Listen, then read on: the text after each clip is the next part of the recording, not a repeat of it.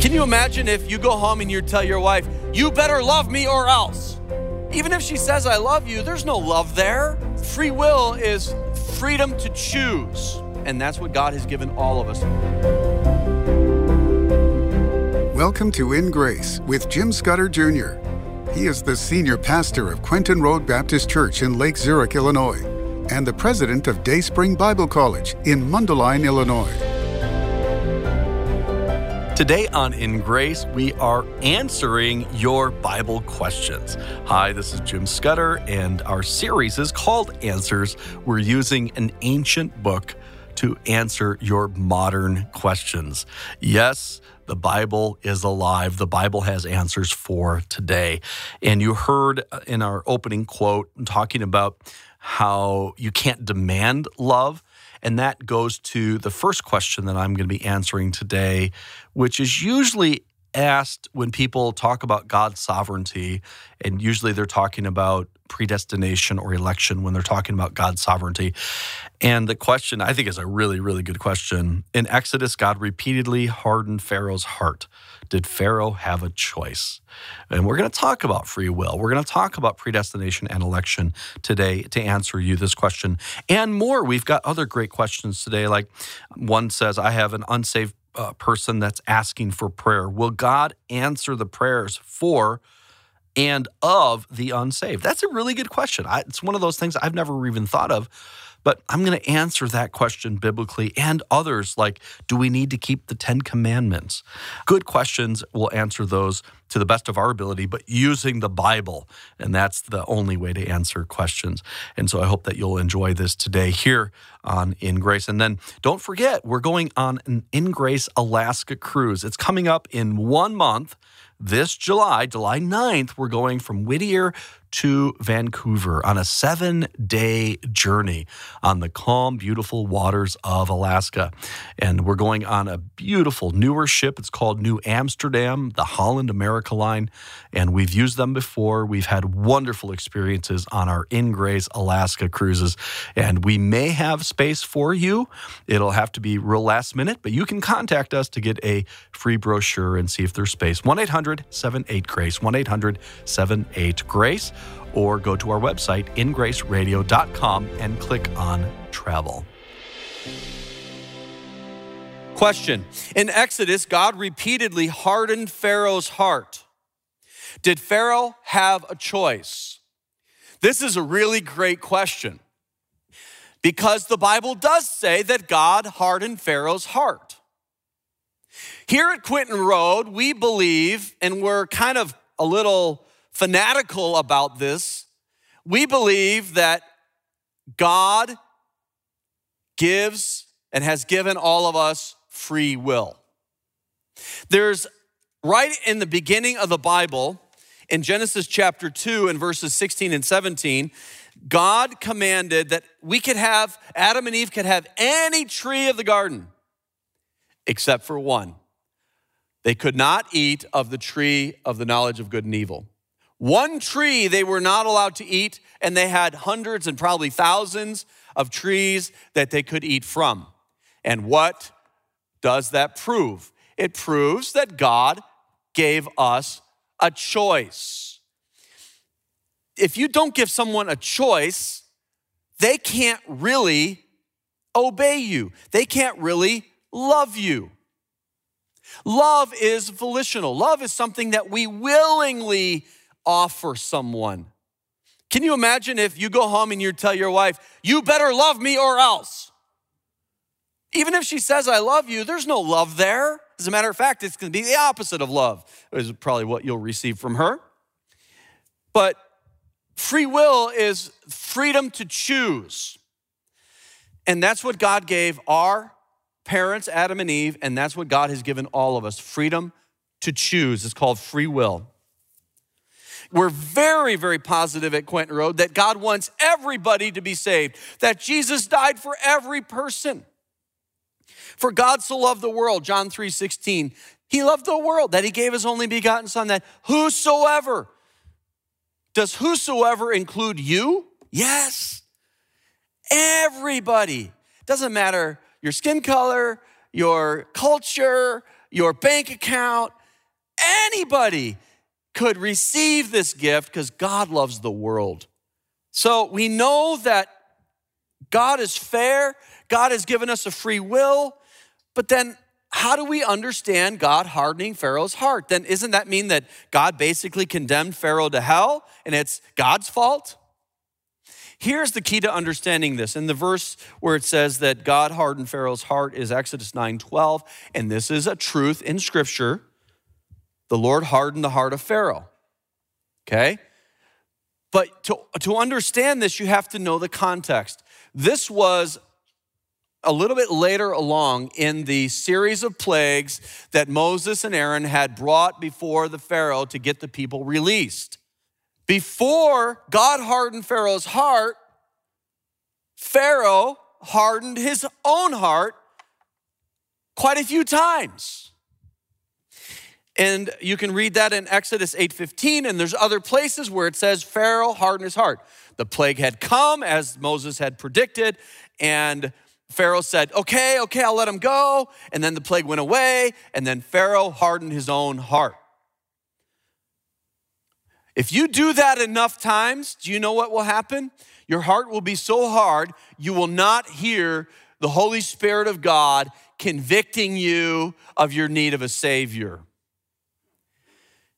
Romans chapter 1 talks about a downward spiral. It first says, Everyone has creation that proves there is a God.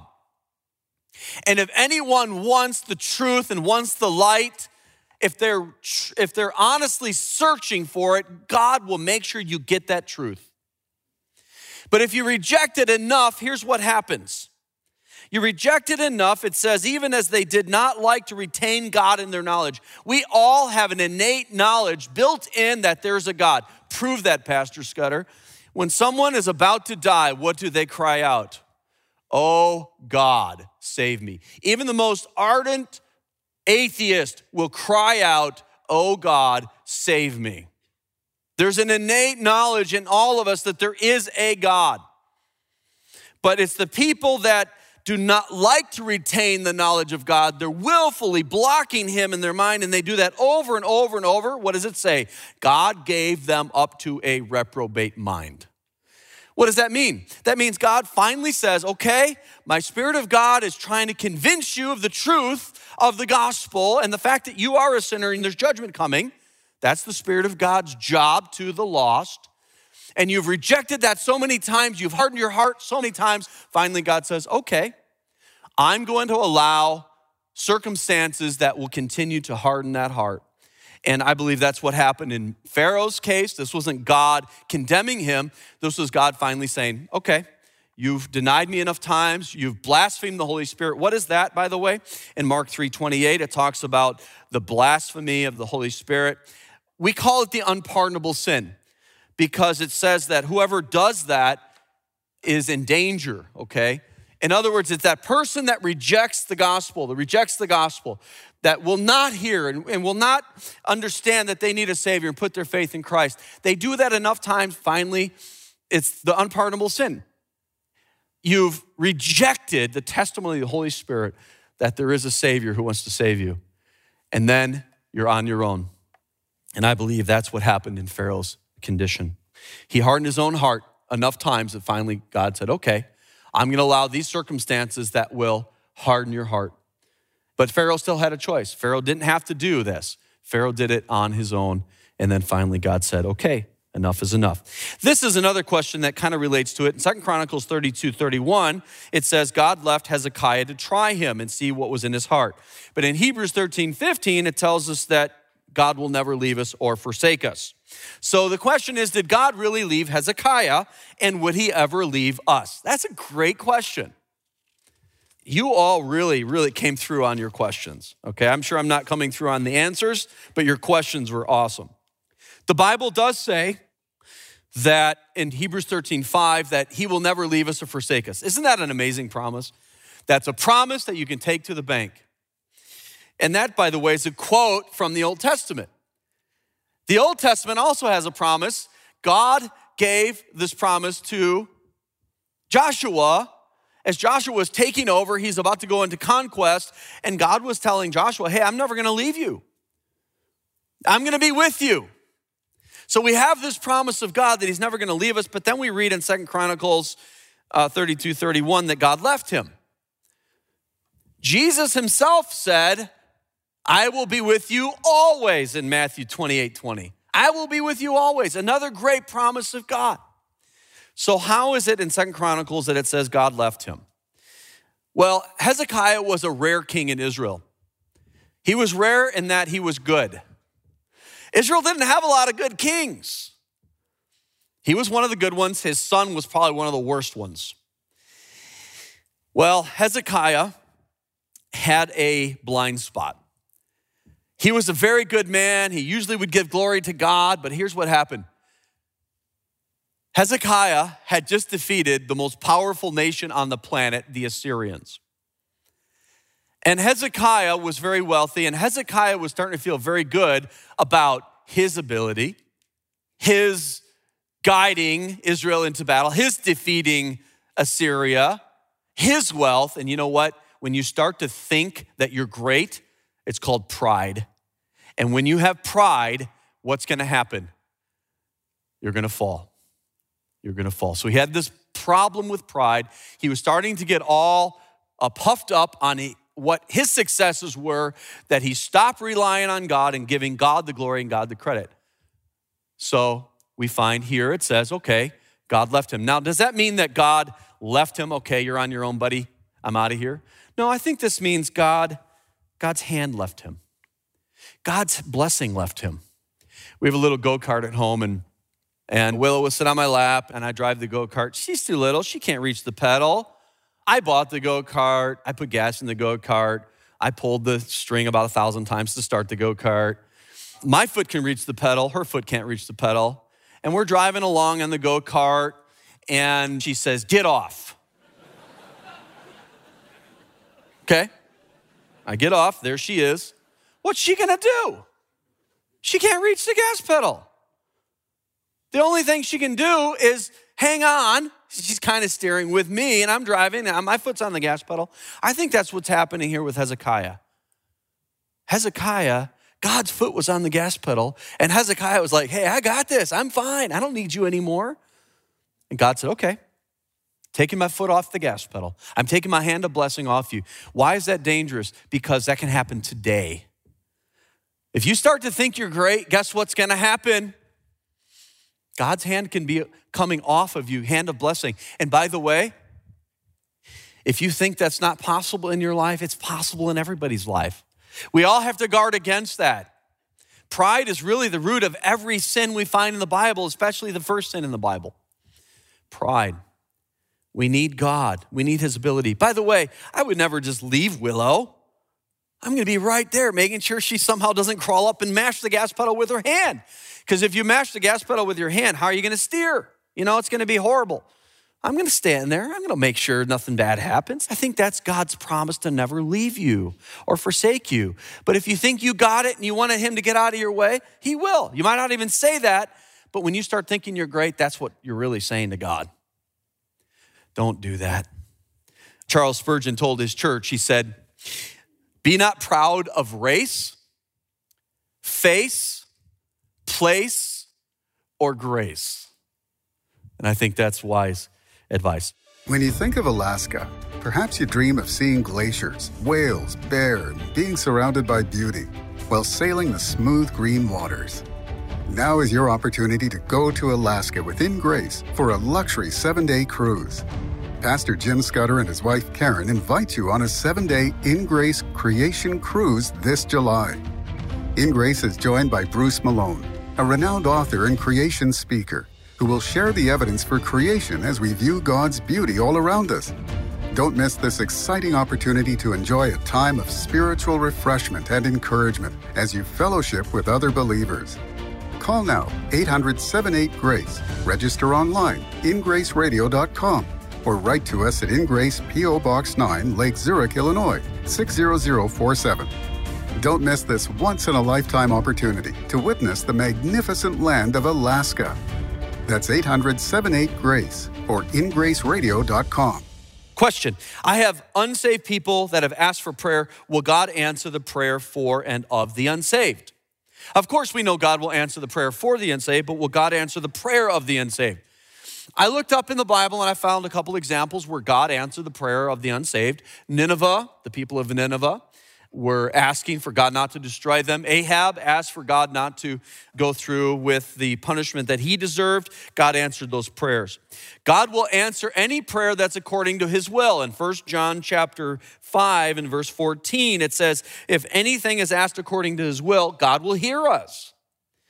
Prayer is a very important part of all of our lives and should be. If a lost person says, I'll pray for you, I'll take it. I'll take prayer from anybody. And I think we should pray hard for the lost people. How do I know God will hear a lost person's prayer? Because if a lost person asks to be saved, they're going to hear that prayer, right? So the key is not if you're saved or lost, will God hear my prayer? The key is that God will hear and answer the prayer if it's in His will. And uh, we should continue to pray hard for the lost to be saved. Question Do we need to keep the Ten Commandments? Okay. And I'm assuming that person is not asking, do we need to keep the Ten Commandments to be saved? Because if the Ten Commandments were necessary for us to be saved, we're all lost. You say, I've never committed adultery, I've never murdered. You know, have you coveted? Have you lied? Yeah, we all. Have you ever taken anything? Yeah. And if you've broken one law, you've broken them all. The law can't save you. Jesus kept them all perfectly. Does that mean the law is bad? No, it's still good. We should know what the law of God is. These are important truths, but you can't keep the law. The law is our schoolmaster. Galatians 3:24. The law is our schoolmaster, the truant officer. You're skipping school, the truant officer says, "No, you get back in school." The law is there to say, "Look, you're a mess. You've broken the law. You can't save yourself." It says, The law was our schoolmaster to bring us unto Christ, that we might be justified by faith. So the law is what shows us our sin and leads us to accepting by faith the gospel through Jesus. And it says in verse 25 of Galatians 3 But after that faith has come, we are no longer under a schoolmaster, for ye are all the children of God by faith in Christ Jesus. So I think the Ten Commandments are good if we want to have them in our home or whatever. And Jesus reiterated all the commandments. The only one he didn't reiterate is the keep the Sabbath holy, because the day of worship changed from the uh, last day of the week to the first day of the week because of the resurrection of Jesus. Okay? But he did talk about all of them. He kept the law perfectly because we couldn't. Therefore, our faith in him is how we keep the law. And the Bible says in Galatians 5:14 that the law is fulfilled in one word. What one word will fulfill the law? How can you keep the law? The one word is love. Okay? The law is fulfilled in one word, thou shalt love thy neighbor as thyself. If you love your neighbor, you're not going to take your neighbor's wife. If you love your neighbor, you're not going to take your neighbor's things. You want to keep the law? Love God. Love Jesus. And then through the Spirit of God, you'll find yourself keeping the law without even trying to keep the law. Love is the key to keeping the Ten Commandments. Question What does the verse mean about working out your own salvation if salvation is free? And that's the one we're going to end with today. Philippians 2:12 does tell us it says that you need to work out your own salvation with fear and trembling. What does that mean? Well, we know because of Ephesians 2 8 and 9 that salvation is not by works. For by grace you saved through faith. It is not of yourselves, it's a gift of God, not of works, lest any man should boast. So working won't save us. So then, what does it mean in Philippians chapter 2, where we need to work out our own salvation? My wife's uncles are farmers in central and southern Illinois. Somebody said they're the largest landowners in the state of Illinois. They have thousands and thousands of acres, all these brothers. That's why my mother in law's, you know, that's why we love her so much because she's got all these rich brothers. The problem is the rich brothers don't give her anything. But, anyways, they all have these huge farms, they all have these huge tractors, and you know what they do every spring and every fall? And that's, by the way, the only time farmers ever work plowing and harvest. I tell them that, and they say, Yeah, pastors only work on Sunday. I said, Touche. what do they do? They go out in the fields and they work the fields. They work the fields. Now, we have salvation. We have it through faith. We believe in Jesus Christ as our only way to heaven. We have eternal life. We have it right now. We covered those verses. We have it now. Eternal life. So, what does it mean to work out our own salvation? I think it just means plow the field, harvest the crops. You have eternal life. Now, serve the Lord. Be faithful. Do what God is asking you to do. Do the work, not for salvation, but because of salvation. You have it, you've got the farm. Now get out there and do something with it. Produce. I think that's a really easy way to understand that verse working out your own salvation with fear and trembling. We have something wonderful that God has given us called eternal life, salvation. We shouldn't squander that away. Say, you know what, I'm saved. Now I'm just going to sit back and relax and do whatever I want to do until heaven. Why is that wrong? You're still going to go to heaven because it's not by what you do, it's about what Jesus did and your faith in Him. But you're wasting time and you're not going to have the rewards that you might have had in heaven. There might be some people that could have heard the gospel and they're not going to hear the gospel. And they would be in that eternal lake of fire. Man, it's important. It's important that we serve God. But don't ever confuse salvation by thinking you have to work for it because it's free. It's a gift of God. It's something that we could not possibly ever pay for. We have sinned. All of us have sinned. We've fallen short of the glory of God. We cannot pay for this ourselves. That's why we would be condemned to hell. But God so loved the world, Jesus had no sin. He was made sin for us. We are separated by sin from God. He created us.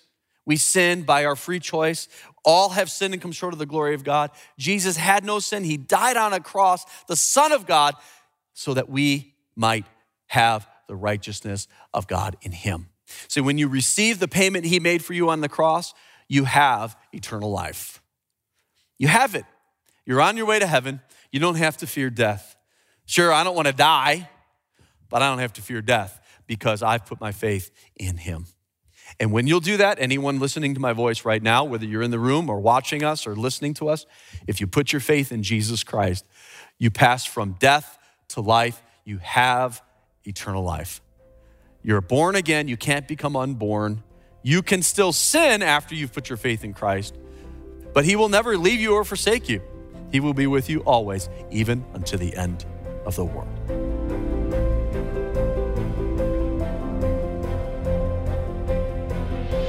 Aren't you glad the Lord will never leave you if you have received Him by faith? And you do that one time. Whenever it is in your life when you say, I'm a sinner and I can't save myself, but at this very moment, I'm putting my trust in Jesus. 100%. I trust in Him, not my works, not my religion or my attempts at being good, because I can never be good enough. I put my full trust in Jesus, who died for me, the Son of God, on a cross and rose again. I believe in Him. And the Bible says when you do that, you are saved right now and forever. And we would love to answer any questions you have on that. Call us during business hours, 1 800 78 Grace. After hours, leave us a voicemail, 1 800 78 Grace, or go anytime to our website, ingraceradio.com. And while you're there on the website or when you call us, ask for a free brochure on our trip to Alaska. It's coming up in about one month from today a seven day cruise that will show you the most beautiful place on the planet, just about. I love Alaska, especially a cruise, because the waters are generally calm. The beauty is on both sides.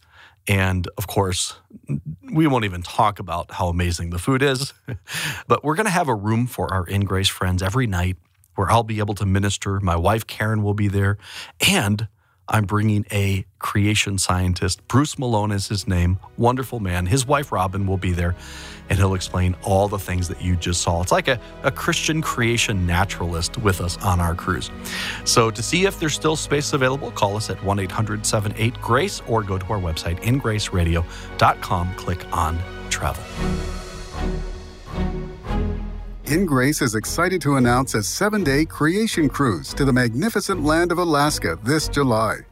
Jim Scudder Jr. and his wife Karen are joined by Bruce Malone, a renowned author and creation speaker who will share the evidence for creation as you see God's beauty all around you.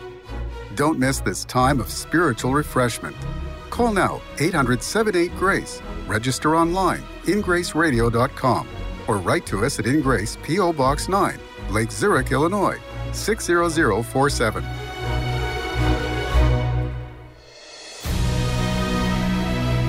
Thank you for joining us on In Grace Radio with Jim Scudder Jr. In Grace is a member of the Evangelical Council for Financial Accountability. Our goal is to share the light of Jesus to a darkening world, helping you find hope, gain purpose, and be a light. You can be that light today by joining our mission to spread the gospel around the world. Just call us 800 78 Grace or go online ingraceradio.com. You can also write to us at In Grace, P.O. Box 9, Lake Zurich, Illinois 60047. Tune in tomorrow as we continue to explore God's Word and His world on In Grace Radio.